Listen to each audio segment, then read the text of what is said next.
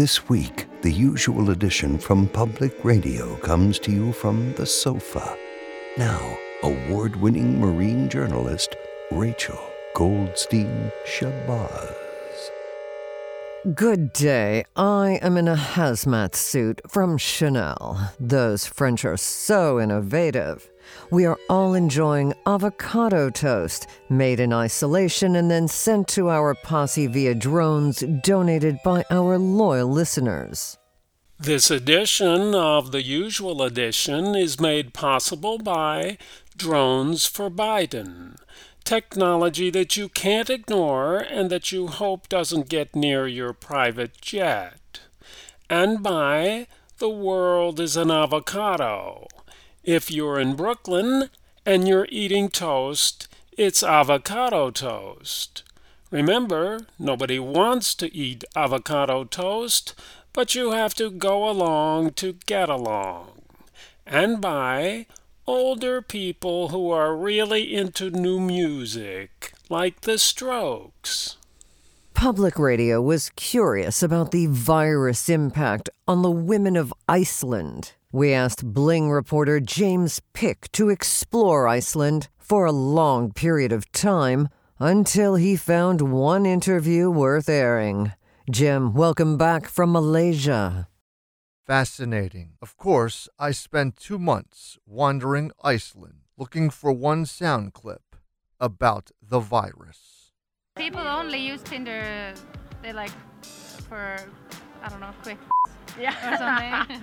I mean, at least you've talked before. I, I know like a little bit about you, but not enough. But yeah, that's no dating life in Iceland. Watch movies like from Hollywood that are like, oh my god, he just met her in the coffee shop and just asked for a date. If that would happen in if Iceland, someone would ask me for my phone number, I'd be like, what? I would be like, what the f? Creep, leave me alone. Yeah, like, we, you we, go we away. Like, I went what? to Spain. there was this guy like, you look so pretty. Like, we should meet. I was like, we should meet. like, like later than tonight. Like we should not have sex together tonight and then talk later. Oh, we should like meet late. Oh, we should talk together. Okay.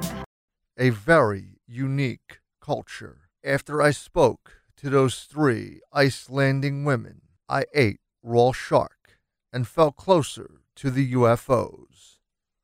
Jim, a fine report. This, however, is not the time to mention the UFOs. Next, our microphones go deep into the Midwest and we hearken to the simpler land known as Pennsylvania. Welcome to our microphones, James Oscillation.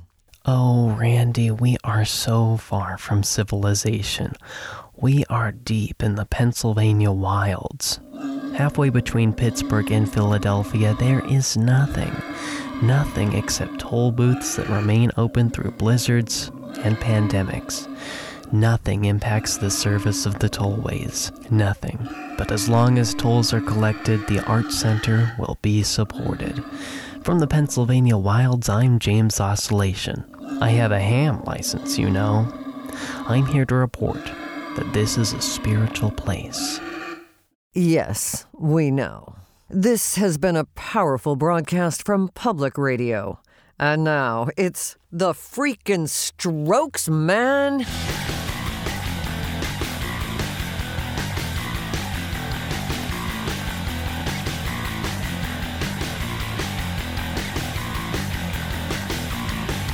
Everybody sees me, but it's not that easy. Standing in the light field, standing in the light field, waiting for some action, waiting for some action over by. Won't you come over here?